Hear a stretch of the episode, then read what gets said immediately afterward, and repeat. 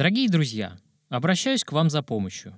Проект «История европейской монархии», так сильно полюбившийся многим из вас, нуждается в вашей поддержке. Оплата хостинга для размещения подкаста, услуги дикторской озвучки для подготовки более информативного аудиоматериала для вас, покупка авторских прав на музыкальное оформление. Все это требует постоянных материальных расходов. Если вам нравится то, что мы делаем, пожалуйста, поддержите наш проект посильной помощью. Ссылка на форму перевода денежных средств будет в примечании к данному выпуску подкаста. Благодарю вас за поддержку и желаю вам приятного прослушивания. История европейской монархии представляет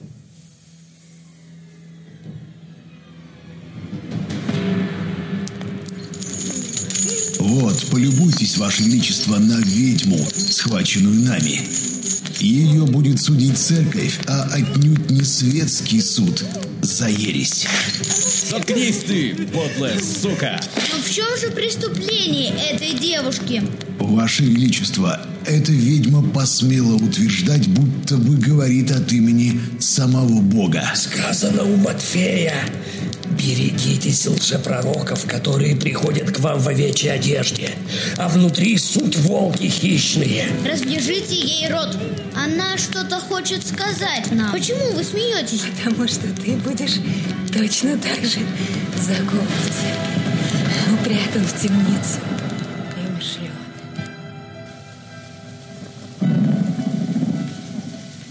Ситуация сложилась крайне тяжелая, Ваше Величество. В отсутствии сильного союзника, каким была для нас все это время Бургундия, мы не выстоим под общим натиском. Наши воинские силы растянуты на 350 миль к югу от Луары и на 170 миль вдоль восточной границы с Аквитанией. Я считаю, что мы должны как можно скорее начать мирные переговоры с французами. Новый налог? Да не шутка ли это, милорды? Сперва нам всучили эту французскую шлюху, а теперь Сафолк хочет ободрать наше графство. Это возмутительно! Мы не начали кричать, а громче всех кричал герцог Глостерский, и своим гневом он вселял в остальных присутствующих еще больше ярости. Муж мой, королеву Англии оскорбляют публично. Это слишком далеко зашло. Вам сегодняшний ужин, дядя? Ужин был великолепен. А как вы нашли вино? Это партия вашего любимого из моих виноградников в Гасконе. Оно замечательное, Ваше Величество. Хорошо, дядя. Я рад, что смог угодить вам, потому что я не знаю, когда вы сможете насладиться вином в следующий раз.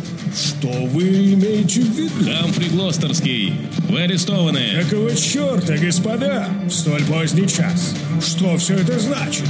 Вы арестованы по обвинению в организации восстания в Уэльсе. Именем Его Величества вы должны проследовать за мной. Что? Да имеете право? Генрих, скажи им, почему ты молчишь? Уберите от меня свои руки. Прости меня, дядя, но я больше не могу доверять тебе. Мы не должны оставлять его в живых. Он непременно оправдается, ведь у нас нет ничего против него. Что же это происходит, я вас спрашиваю? Его прадед торговал шерстью, а этот плут распродает исконно наши земли и сажает на трон эту заморскую ведьму. Англия заплатила провинции за невесту бесприданного. Будь проклят этот Сафолк! Ведь именно его руками был убит наш добрый герцог. А я ж тебе что говорю? Ваше Величество, я явился ко двору как полноправный представитель герцога Йоркского, чтобы вручить вам послание от него. Что же хочет передать нам наш кузен? Ричард заверяет вас, милорд, в своей верности короне и в готовности принести священную клятву верности. Он просил меня передать вам и то, что если бы это было не так, он не оказал бы короне стольких услуг в годы наместничества в Нормандии и в Ирландии. Да, это так. Мы обязаны ему многим. Вот как. Но если герцог Йоркский столь предан своему королю, почему же он лично не явился к нам, чтобы преклонить голову? Нет, я просто отказываюсь в это верить. Муж мой, сколько раз было так, что ты не верил мне, а после получал доказательства вероломности Ричарда Йорка? Это абсурдно. Почему же он не прикончил меня в свой первый протекторат? Почему не убил после битвы? Ричард не дурак. Он знает, что открытое убийство навлечет на него Наконец достигли мира, согласия и любви в нашем королевстве. В знак примирения я прошу мою супругу и королеву обняться с Ричардом, герцогом Йоркским.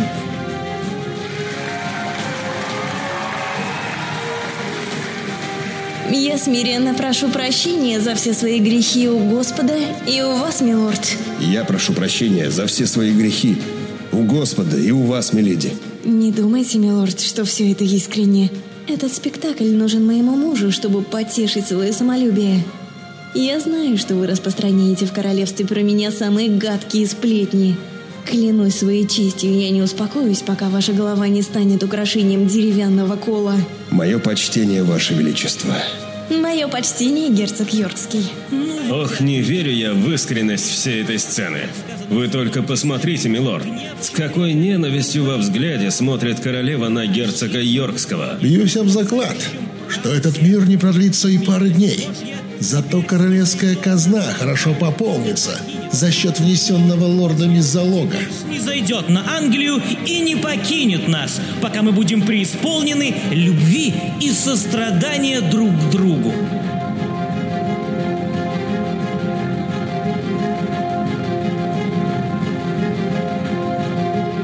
История европейской монархии.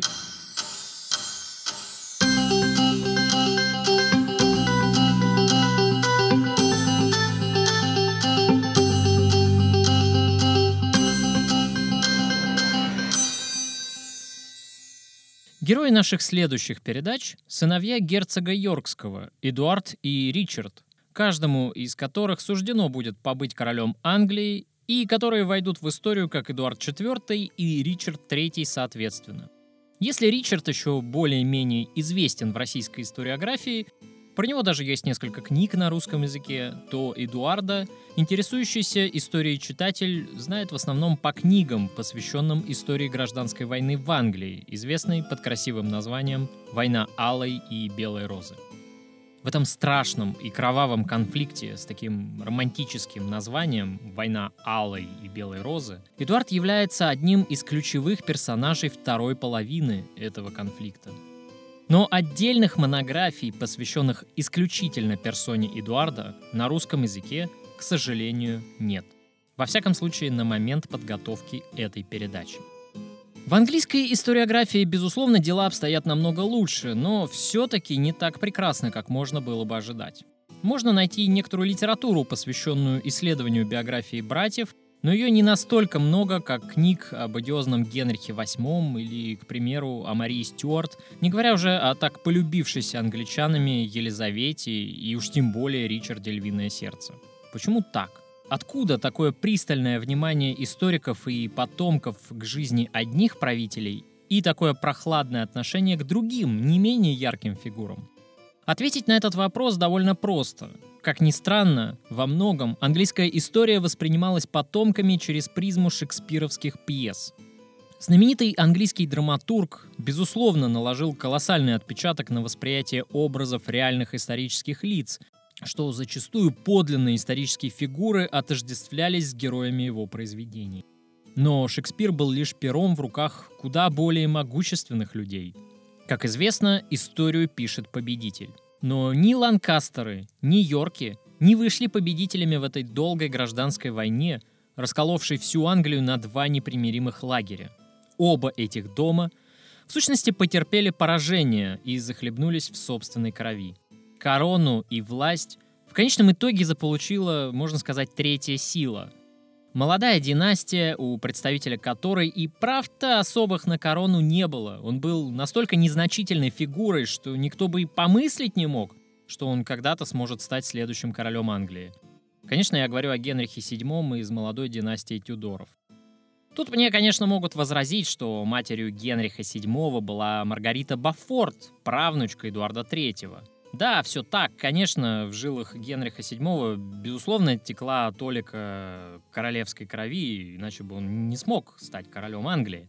Но важно учитывать, что Джон Бафорт Основатель этой династии был незаконно рожденным сыном Джона Гонта, а в эпоху Средневековья клеймо «бастард» накладывало колоссальный отпечаток на последующую карьеру и перспективы человека, его носившего, снять который было не так-то просто.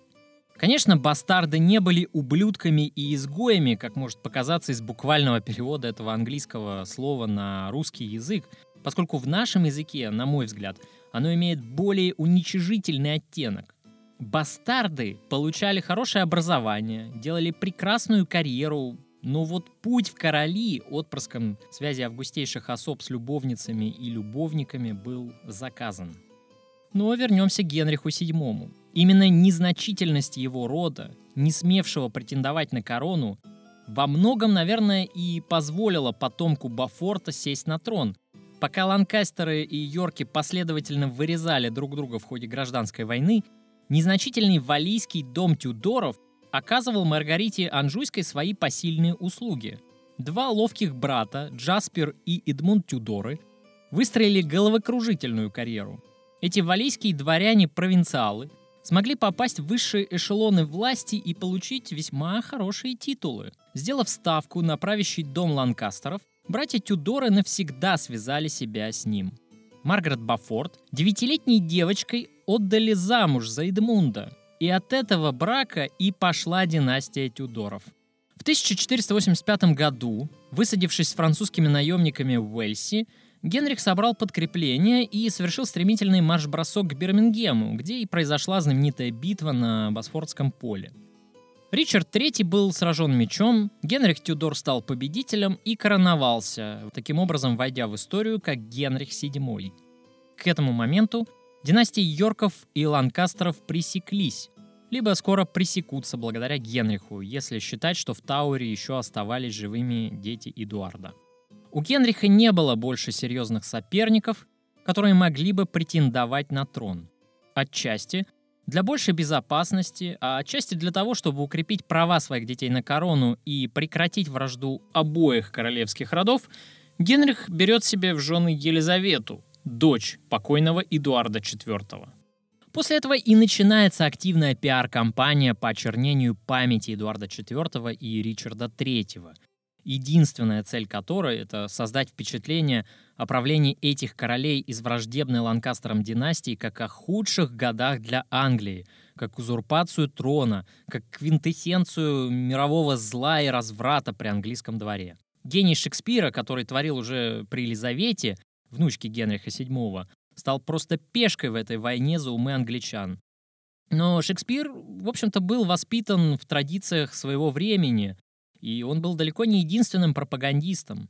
В числе прочих был и Томас Мор, и другие, менее известные фигуры. Стихи Шекспира оказались просто самыми яркими. Образы, которые создавал великий драматург, были очень живыми и реалистичными, и потому очень легко подменили собой биографии реальных людей, постепенно въедаясь в них, просачиваясь сквозь них и подменяя правду красивыми домыслами. Так мы получили карикатурную фигуру злобного горбуна Ричарда, который только и мог жить тем, что строил козни и творил черную неблагодарность в отношении близких ему людей. Точно так же мы получили образ Эдуарда, развратника и пьяницы, который ни дня не управлял Англией, а опустил все на самотек, предаваясь любовным утехам и вину. И только благодаря божественному возмездию в лице Генриха VII Англия наконец-таки обрела правителей мудрых, сдержанных и просвещенных. Именно поэтому, изучая биографии Эдуарда и Ричарда, очень важно быть предельно осторожным и помнить, что образы, созданные Шекспиром, это просто пародии, карикатуры, имеющие лишь крайне отдаленное сходство с оригиналом. Они также далеки от истины, как литературный персонаж графа Дракулы Брэма Стокера от самого реального Влада Цепиша, который стал прототипом этого персонажа. Но если можно было бы так просто отделить образ надуманный от реального человека. К сожалению, трактовка Шекспира — это лишь поверхностная проблема восприятия главных героев английской истории широкими массами. В сущности, дело обстоит куда более сложнее поскольку дошедшие до нас источники, скорее всего, подвергались внимательному цензурированию Тюдоров. Итак, что касается круга литературы, который я намерен использовать при подготовке этой и последующих передач о Ричарде III и Эдуарде IV, то здесь в основном будут преобладать книги английских историков. Если фигура Ричарда, как я уже сказал, российским историкам-медиевистам более-менее известна, во многом благодаря все тому же Шекспиру, сделавшему Ричарда прекрасным оттенением для эпохи Генриха VII, то отдельных монографий, посвященных, собственно, Эдуарду, на русском языке, как я уже и сказал, вы не найдете. За основу я планирую взять книгу Чарльза Росса «Эдуард IV» и книгу Энтони Джеймса Полларда «Эдуард IV. Летний король». Оба этих автора являются профессиональными историками-медиевистами.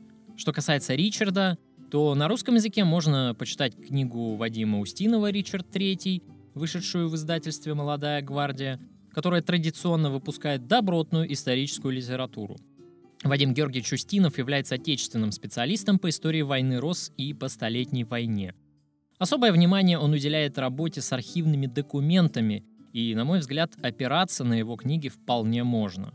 Еще одна книга «Ричард III и его время» принадлежит перу Елены Браун, Елена Давыдовна является ученицей Натальи Ивановны Басовской, крупного ученого-медиевиста, специализировавшегося на Столетней войне. Ну, собственно, Наталью Ивановну, наверное, представлять вам излишне, она достаточно широко известный в России историк. Елена Браун является кандидатом исторических наук и доцентом кафедры всеобщей истории РГГУ. В случае с Ричардом, как я и сказал, выбор литературы довольно обширен. Спасибо Шекспиру еще раз. Если вас, дорогие слушатели, не очень устраивают российские авторы, я советовал бы вам обратиться к переводам зарубежных историков. Могу рекомендовать довольно хорошее издательство «Евразия», которое выпустило перевод книги Питера Хэммонда «Ричард III и битва при Босфорте», э, целиком посвященной исследованию этого рокового для последнего прямого потомка плантагенетов сражения. Э, Питер Хэммонд, в частности, интересен тем, что он не только кабинетный ученый, но и археолог. Также доступна книга Чарльза Росса, но она не переведена на русский язык. На этом я заканчиваю вводную часть и обзор литературы и приступаю к обзору биографии наших новых героев – Ричарда и Эдуарда.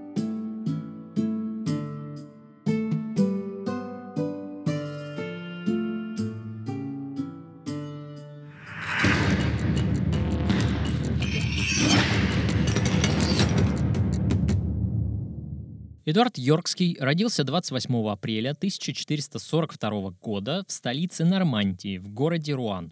Тогда еще английские владения простирались от герцогств Гасконни и Аквитании на юге Франции до, собственно, Нормандии на севере и далее на Британские острова, где англичане владели, собственно, Англией, территориями Уэльса, а также Ирландией. Это была внушительная, в сущности, империя, и англичане воспринимали территории в Южной и Северной Франции не как колонии, а как свои исконные земли. Они владели этими землями еще по праву наследства английской короны со времен брака Алейнора Аквитанской и Генриха II. Эдуард был первым родившимся в семье мальчиком и потому стал главным наследником отца. К моменту его рождения Ричард Йорк занимал должность королевского наместника Нормандии. Ричард был не просто потомком Эдуарда III по отцовской линии, которая поднималась до Эдмунда Лэнгли, первого герцога Йоркского и пятого сына короля Эдуарда III, но еще и по женской линии его притязания на трон были куда более весомыми, чем притязания самого Генриха VI, ибо по линии своей матери Анны Мортимер а, он восходил к потомкам старшего брата Джона Гонта, Лайонела. Родословная, безусловно, внушительная, но, тем не менее, оспаривать права Генриха VI на корону означало бы оспаривать и легитимность власти его отца, прославленного героя Столетней войны, чей авторитет в глазах англичан был сопоставим разве что с авторитетом Эдуарда III. Все это оставляло Ричарда в стороне от наследования короны, поскольку даже если король Генрих VI умер бы бездетным, то следующим претендентом на престол являлся бы его дядюшка Хамфри, герцог Глостерский, а в случае смерти пожилого Хамфри – молодой Генрих Холланд, герцог Экстерский. А поскольку король был еще молодым, ожидать его скорой смерти или бездетности было бы слишком самонадеянно. Все это важно учитывать, чтобы понимать. Последующая распря между Йорками и правящим домом Ланкастеров изначально не была войной за корону. И со стороны Ричарда Йоркского было бы безумием вынашивать амбиции стать королем. Нет, конечно же, потом, впоследствии, он заявит свои права на корону, но важно понимать, что к тому времени ситуация в стране кардинально изменится. Тем не менее, на момент рождения первого сына Ричард о короне не помышлял. Впрочем, и не являясь принцем крови, Ричард оставался одним из самых богатых и крупных английских лендлордов. В Англии его владения простирались более чем на 20 графств. На севере, в Йоркшире, в центральной Англии, в графстве Нортгемптоншир, где находился печально известный замок Фатерингий, известный всем сколько-нибудь знакомым с биографией Марии Стюарт – Замок, к сожалению, не сохранился, поскольку Яков I повелел стереть его с лица земли как свидетельство неприятного воспоминания о злоключениях его матери. Еще южнее, в Хартфордшире, в Эссексе и Суфолке располагались другие земли Ричарда Йорка.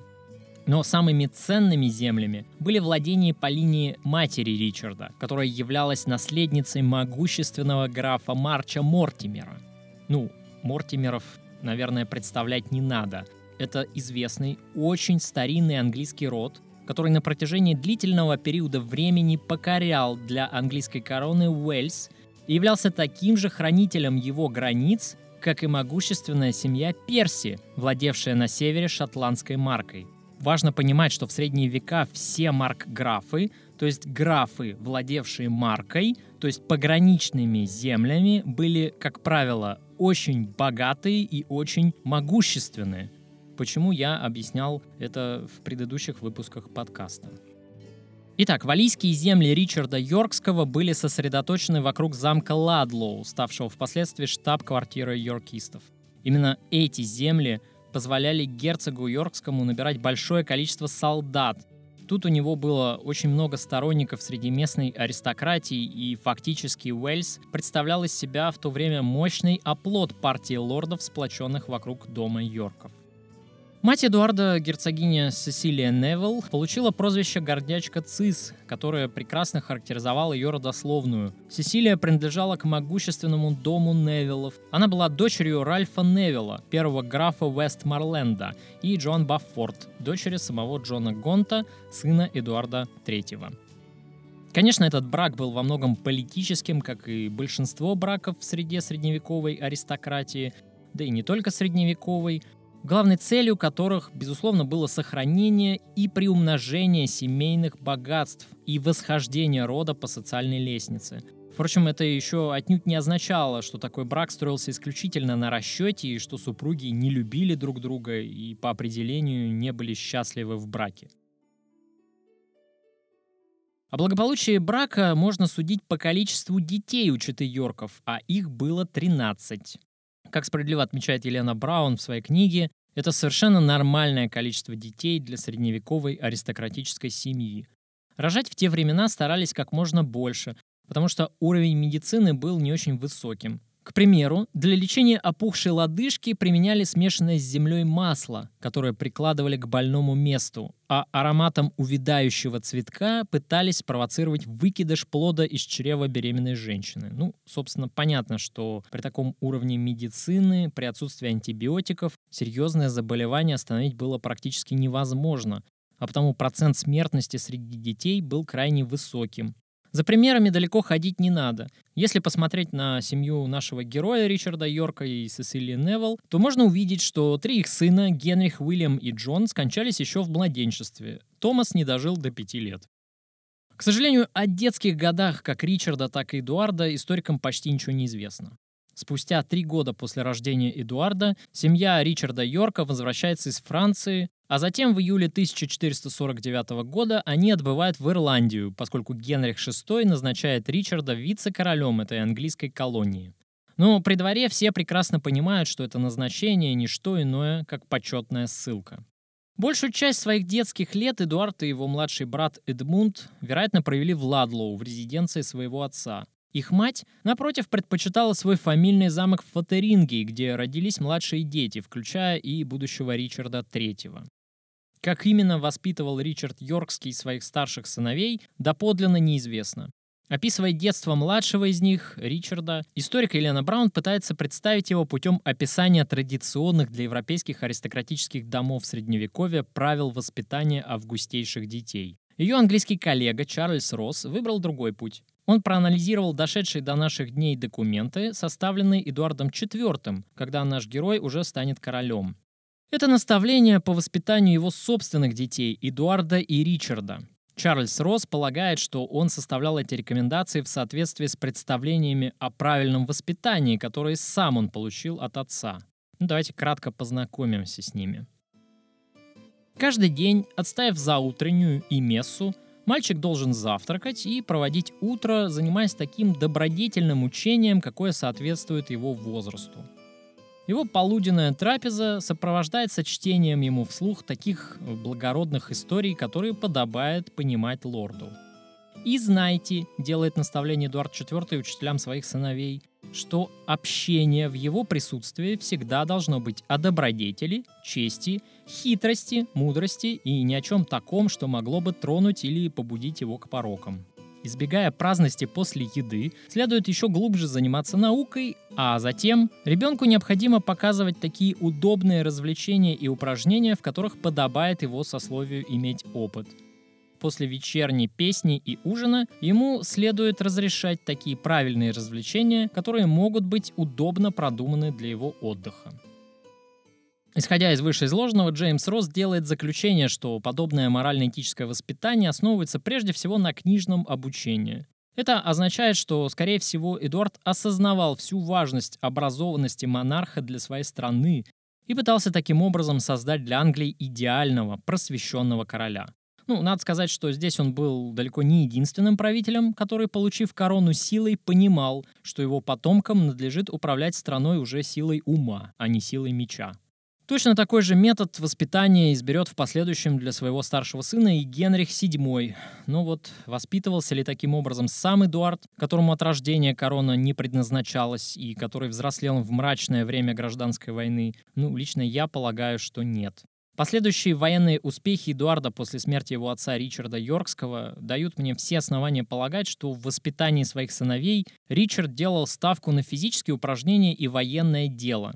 Из Эдуарда и Ричарда получились отличные полководцы и короли-рыцари, которые умели мечом завоевать и удержать корону, и тот факт, что Ричард III потерял власть и жизнь в роковой для него битве при Босфорте, отнюдь не опровергает мое утверждение, поскольку сам выход короля на поле сражения, его непосредственное руководство действиями приближенных к нему лордов свидетельствуют ни о чем ином, как о том, что король осознавал себя прежде всего воином, который должен с мечом в руках отстаивать свое право, а уже в последующую очередь королем. В отличие от старших братьев, Ричард Родившийся спустя 10 лет после Эдуарда, 2 октября 1452 года, рос и воспитывался в замке своей матери, Фатерингей. Рождение нашего героя — это время окончательного поражения Англии в Столетней войне и начало катастрофического политического и экономического кризиса.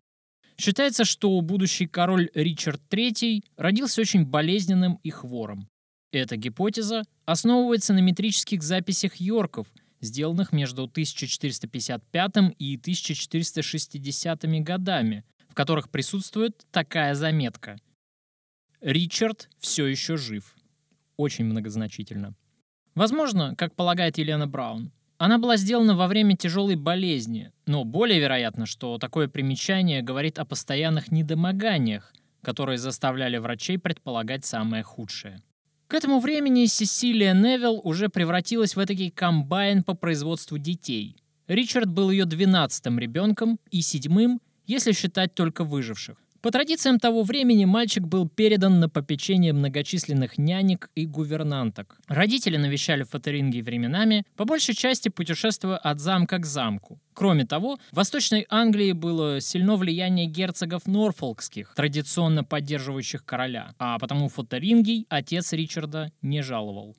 Тем временем события в стране разворачивались все в более драматическом ключе. Подробно первую половину гражданской войны Алой и Белой Рос я рассматривал в выпусках подкаста про Генриха VI, поэтому в этой передаче я расскажу лишь о ключевых событиях этого сложного периода и об их взаимосвязи с нашими героями. Итак, весной 1459 года, когда Ричарду исполнилось уже 6,5 лет, юркисты и сторонники королевской партии начали открыто собирать войска. К этому времени для всех была уже очевидна недееспособность короля Генриха VI. Экзальтированный монарх, отрешенный от мирских дел, полностью доверился своей жене и окружавшим ее министрам. Набожный Генрих был в душе своей добрейшим человеком, но, увы, так устроен государственный аппарат, что когда во главе него становится святой человек, страна обречена на бедствие и хаос. Маргарита Анжуйская, напротив, была королевой властной и решительной, которая не терпела никакой оппозиции в своей стране и стремилась задушить ее в зародыше. В стране к 1445 году уже фактически созрели две партии – сторонников продолжения Столетней войны и реванша за поражение от французов, и сторонников мира – и если первые использовали популистские лозунги, нравившиеся толпе, вызывая к таким, безусловно, привлекательным вещам, как национальная гордость англичан, и сокрушаясь по поводу утраты исконно английских земель во Франции, то вторые чувствовали усталость страны от нескончаемых войн и хотели мира с набирающей силу Франции, чтобы поправить финансовые дела Англии и модернизировать экономику. Две эти партии позже и сформируются в два противоборствующих лагеря, собственно, Ланкастеры и Йорки. А спор из-за войны на континенте трансформируется уже в спор за контроль над витающим в облаках королем. Ну и позднее, собственно, за короной. Генри Бафорт, известный как человек, осудивший на костер Жанну Дарк от имени Римской католической церкви, и Уильям де Ла Поль, первый герцог Саффолк, возглавляли придворную партию сторонников мира. Именно они и придумали женить короля на родственнице Карла, чтобы через такой брак скрепить готовящийся мирный договор. Яркой фигурой оппозиции на тот момент был Хамфри, герцог Глостерский, дядя короля. Он пользовался особым уважением среди жителей Лондона. Глостер критиковал готовящийся мирный договор и призывал к возобновлению войны и возвращению утраченных земель. Но проблема была в том, что оба этих направления во внешней политике были одинаково тупиковыми. Наступление назревавшего до долгие годы в стране кризиса уже невозможно было никак отвратить никакими путями. В 1445 году Ричард Йоркский в соответствии с политикой мира был отозван из Нормандии, и, собственно, вместе с женой и маленькими детьми Эдуардом Эдмундом и Елизаветой он возвращается в Англию. В этом же году, в мае месяце, король сочетается браком с Маргаритой Анжуйской, которая прибывает на остров в компании герцога Сафолка крайне непопулярным в народе браком скрепляется так называемое Турское перемирие в Столетней войне. Это пока еще перемирие. Стороны получают долгожданную передышку, рассчитывая поправить свои дела. При этом в английской элите все-таки надеются на то, что это перемирие перерастет в мирный договор, который положит конец Столетней войне. Французскому же королю это было вовсе не нужно – он не против был получить время, чтобы модернизировать армию и пополнить ее новыми рекрутами. Но его цель была выгнать англичан с континента. Поэтому вместе с приездом на остров Маргариты Анжуйской англичане были вынуждены пожертвовать Мэном, своим старым графством, откуда, собственно, и пошла родословная плантагенетов. Этим графством попросту было куплено перемирие. Конечно, это стало болезненным унижением для всей страны, и потому репутация Маргариты Анжуйской как королевы, с которой только связаны несчастья для Англии, окончательно укореняется в умах оппозиции и широкой массы англичан, явным лидером которой выступал на тот момент герцог Глостерский. Еще три года спустя при весьма загадочных обстоятельствах скончался герцог Глостерский, находившийся в заключении по обвинению в государственной измене. В народе поползли слухи о том, что это была расправа над добрым герцогом Хамфри, королевы Маргариты, и герцога Сафолка, которому уже приписывали к тому моменту роль любовника королевы. Король остается абсолютно глухим ко всем слухам и по-детски преданно обожает свою жену, доверяя каждому ее слову. Смерть герцога Глостерского закономерно выводит фигуру Ричарда на политическую авансцену. Поскольку теперь герцог Йоркский с прекрасной родословной и весомым послужным списком воспринимается в народе как защитник интересов своей страны и борец с жадной придворной французской партией. Что касается английской знати, то та ее часть, которая была обделена при дележке лакомого пирога власти и богатств, естественно, начинает поддерживать герцога Йоркского и подогревать амбиции в борьбе с придворной партией, связывая собственные надежды на возвышение в Англии против своих более успешных соседей по графствам и герцогствам.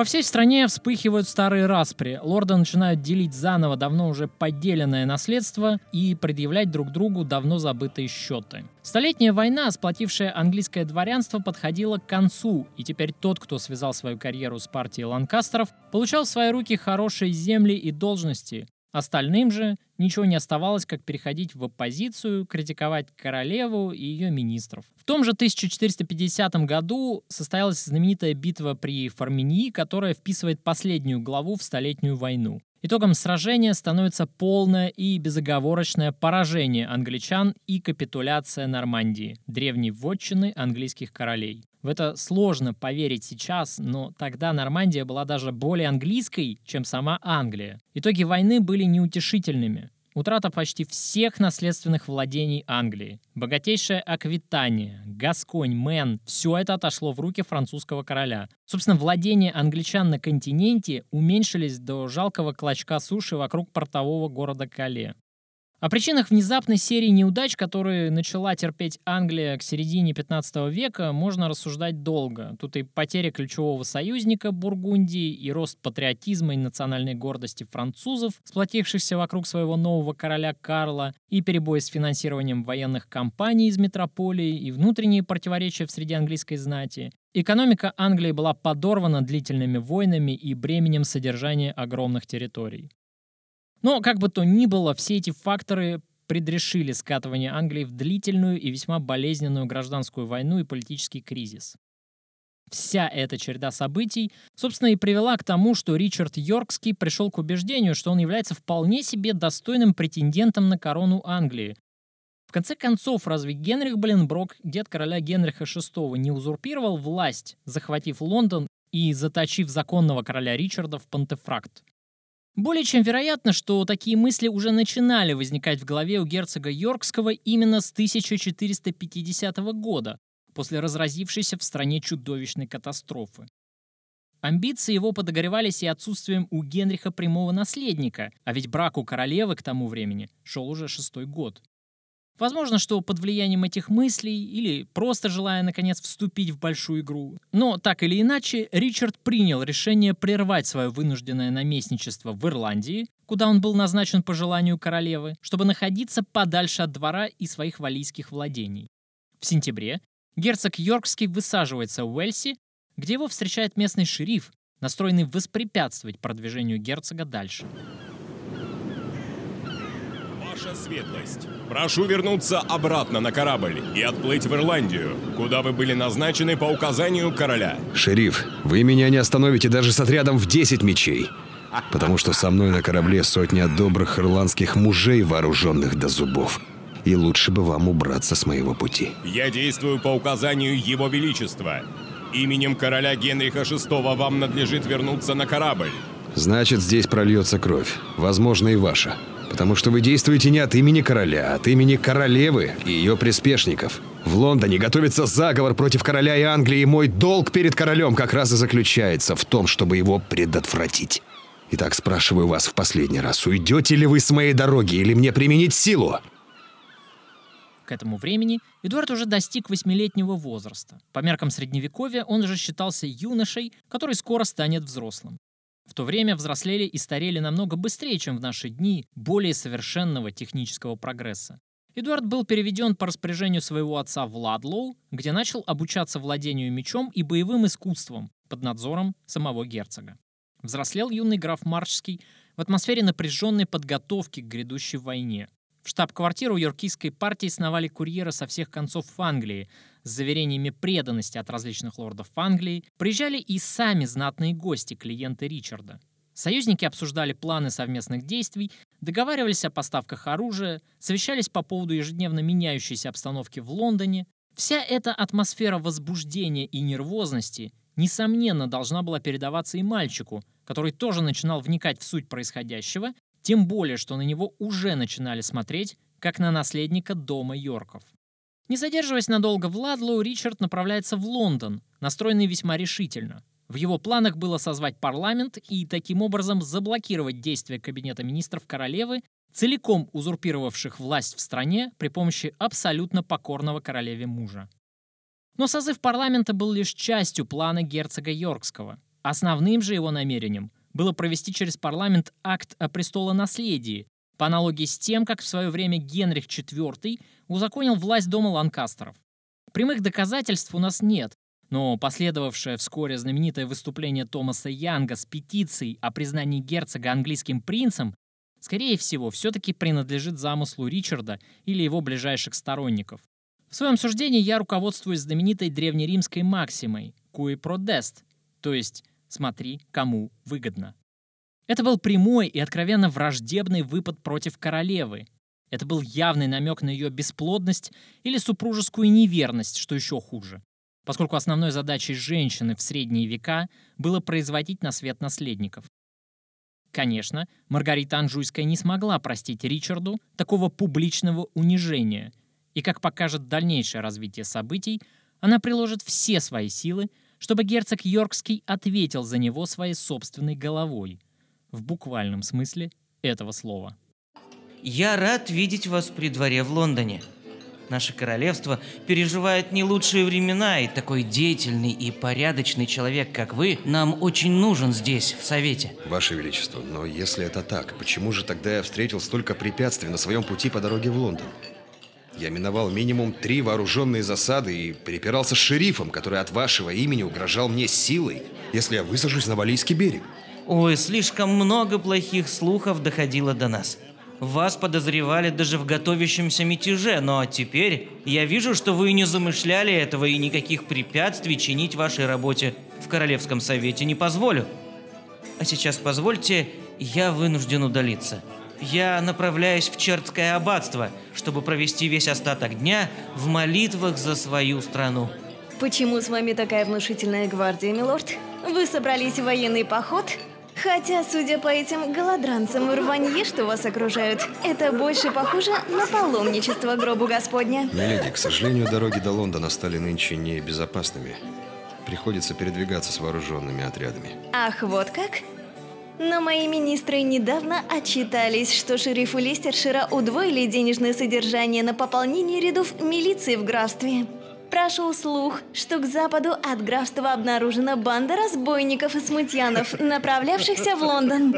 Миледи, полагаю, что когда министры, которые окружают Ваше Величество, сами похожи на разбойников с большой дороги, честные люди в их глазах становятся легкой мишенью. Петиция Янга, как мы помним, не была удовлетворена, и Ричарду ничего не оставалось, как вернуться домой, в Уэльс. Тогда он принял решение добиваться своего силы оружия. В течение года он собирал профессиональное войско, рассылал приглашения лордам, но достаточной поддержки от них не получил. Пока что все сторонились открытого мятежа против законной королевской власти. Тем не менее, герцог Йоркский двинулся-таки на Лондон с теми силами, которые сумел собрать. У города Дартфорта Ричард получил от короля письмо, предлагавшего ему помилование в обмен на распуск армии и явку в лагерь короля безоружным и с повинной. Поскольку Ричард не нашел поддержки ни у местных жителей, ни у знати, он решил оставить затеянное предприятие и согласился прибыть к королю. Совершенно очевидно, что за этим письмом стояла рука королевы и ее соратников. Скорее всего, таким способом они пытались заманить опального герцога в ловушку. Ричард не получил в этом предприятии поддержки со стороны других лордов, открыто сторонившихся мятежа, и он напрасно полагался на поддержку широких масс английского населения, еще совсем недавно стихийно взявшихся за виллы под руководством Джека Кейда. Хитрое окружение королевы понимало, что когда королевское войско возглавляет сам король, то армия, выступающая против него, это уже не армия, которая преследует целью спасения короля от некомпетентных советников, а прямые мятежники, которым никто не захочет примкнуть. И вот тут впервые мы встречаем упоминание о старших сыновьях герцога Йорка. Эпизод этой встречи короля и Ричарда достаточно туманен, И вполне возможно, что обещание помилования было хитрой уловкой, чтобы заманить Ричарда безоружным и бросить его в темницу. Это было вполне в духе королевы Маргариты. Однако этого не произошло, и вполне возможно, что свою роль в этом сыграл наш юный герой Эдуард. Лондонские хроники сообщают, что он вместе со своим братом Эдмундом двинулся на помощь отцу во главе с отрядом солдат. Герцог якобы был освобожден из-под стражи после неудачного сражения в Дартфорде, потому что его сын, граф Маршский, шел на Лондон с десятью тысячами человек. Тут надо заметить, что графу, нашему Эдуарду, на тот момент исполнилось только 10 лет. Легко отвергнуть эту историю на том лишь основании, что у Королевского совета не было причин опасаться десятилетнего мальчика, рассуждает в своей книге Чарльз Росс. Но надо понимать, что в валийском отряде было много опытных солдат, которые могли сформировать мощную поддержку для Эдуарда как номинального полководца. Как бы то ни было, но герцог Йоркский благополучно избежал пленения и тюрьмы и двинулся вместе с королевскими отрядами, сопровождаемый своими детьми, в Лондон, чтобы принести там торжественную присягу не возмущать более спокойствия в королевстве. Могу себе представить, как горды были собой его старшие дети, десятилетний Эдуард и его девятилетний брат Эдмунд. Мальчики только что выручили из беды своего отца, и им даже было позволено присутствовать в зале Королевского совета. Ну, сын мой, теперь я могу по праву гордиться тобой. Ты доказал сегодня не только мне, но и всем этим напыщенным, спесивым прихлебателям королевы, что ты стал мужчиной, и что в нашей семье подрастает поколение, которое будет отстаивать честь нашего дома. Отец, для меня это было делом чести. Скажите, зачем мы теперь едем в Лондон? Король в своих фантазиях верит, что сможет всех примирить, и что царство Христово наступит наконец раньше срока. И случится это непременно в Англии. Надо уважить его величество, чтобы доказать, как сильно мы хотим мира. Только вот в отличие от царства Христова, сын мой, в этом мире нужно крепко держать оружие, если хочешь с кем-то договориться и достичь мира. Запомни это. Хорошенько запомни. Дальнейший ход событий вы знаете из прошлых выпусков подкаста, посвященных королю Генриху VI. Год спустя у короля случился припадок, после которого он впадает в состояние полнейшей отрешенности от мира. Генрих будет сидеть на стуле, смотреть по сторонам, но никого узнавать не будет.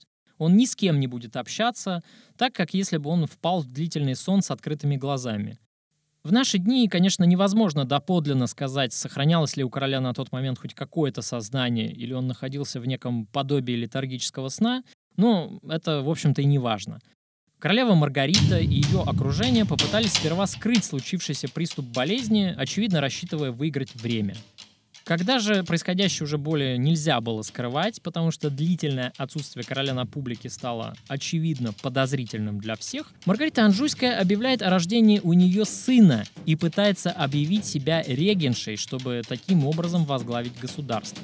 Вообще, после шести лет брака, внезапное появление наследника престола при, в общем-то, практически обездвиженном короле. Но я не хочу сейчас углубляться во всяческие спекуляции и рассуждения о том, чей это был ребенок. Важно понимать, что теоретически Маргарита Анжуйская имела все шансы стать регеншей. История Англии, безусловно, уже знала случаи, когда женщине передавалась высшая власть в королевстве. На ум сразу приходит прецедент с матерью Генриха II, которая была прямо названа в завещании Генриха I следующей королевой. Знатоки английской истории мне могут возразить на это, что пример этот несколько некорректен, поскольку Матильда была назначена королевой именно по завещанию своего отца, как единственный наследник по крови. Но тогда можно вспомнить пример Изабеллы Французской, так называемой французской волчицы, которой удалось хитрыми интригами отстранить супруга от престола и возглавить регенский совет при малолетнем Эдуарде III.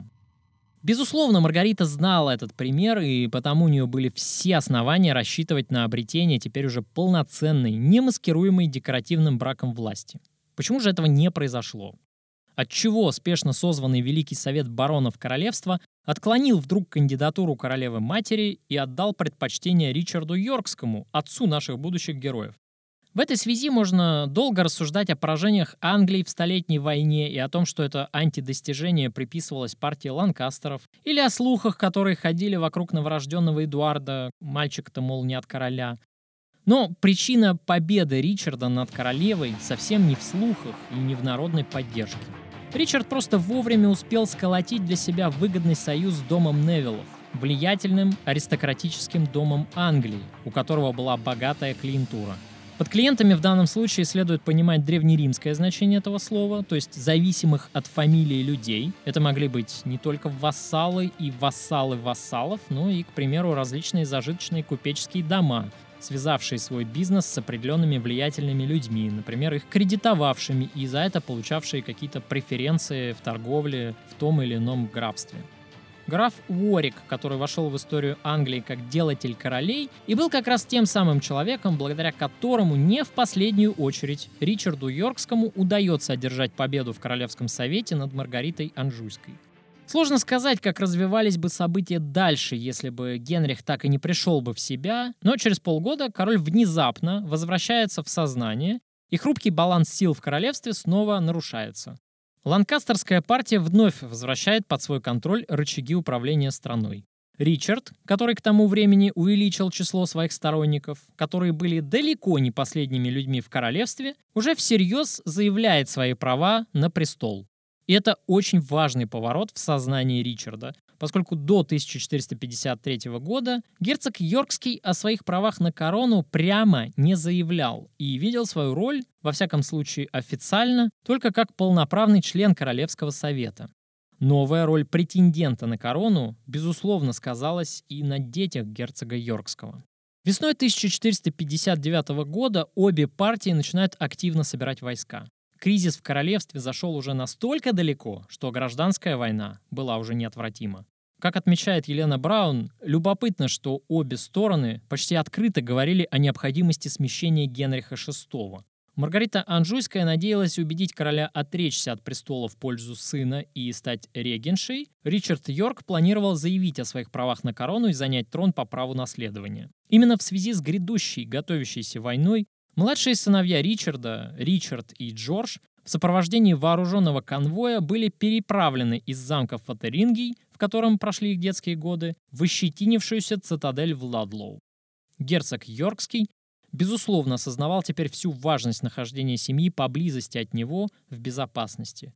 Маленькому Ричарду к этому моменту исполняется 6 лет, и именно в этом возрасте, вероятнее всего, он впервые увиделся со своими старшими братьями Эдуардом и Эдмундом, которым к тому времени уже исполнилось 17 и 16 лет соответственно. К сожалению, до наших дней не дошло никаких свидетельств о том, как прошла первая встреча братьев. О том, как своих младших братьев встретил Эдуард, можно только гадать. 17-летний юноша в Средневековье — это уже достаточно взрослый мужчина.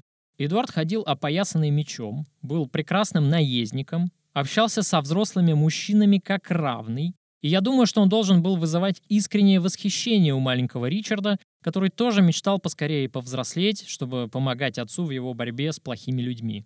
А надо сказать, что к этому времени в Ладлоу все кипело. Уже вооружались отряды, обсуждались планы. Дух царил самый оптимистичный, поскольку таких сил, как сейчас, герцог Йоркский еще не собирал. И никто не мог себе представить, что все это обернется неожиданным финалом.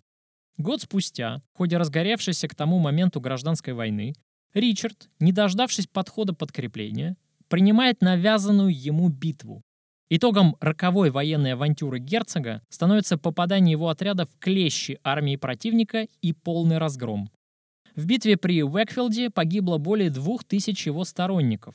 Сам же герцог был схвачен в плен обезглавлен, после чего голова его была вывешена над воротами города Йорка с надетой на нее шутовской короной, сделанной не то из венка, не то из фольги. Вообще большего унижения йоркисты еще не испытывали. Но по страшной иронии судьбы именно смерть отца превратила 18-летнего юношу в мужчину. У Эдуарда просто не оставалось другого выбора. Он должен был теперь встать во главе своей семьи и коалиции, созданной его отцом.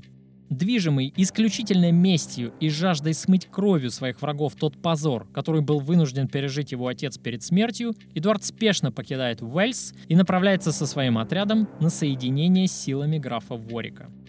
Именно с этого момента Эдуард выходит из тени своего отца, и именно отсюда начинается история нового короля Англии Эдуарда IV. Каким же будет его правление, личная жизнь и какие перипетии готовит ему судьба, Обо всем об этом мы поговорим в следующих передачах подкаста «История европейской монархии».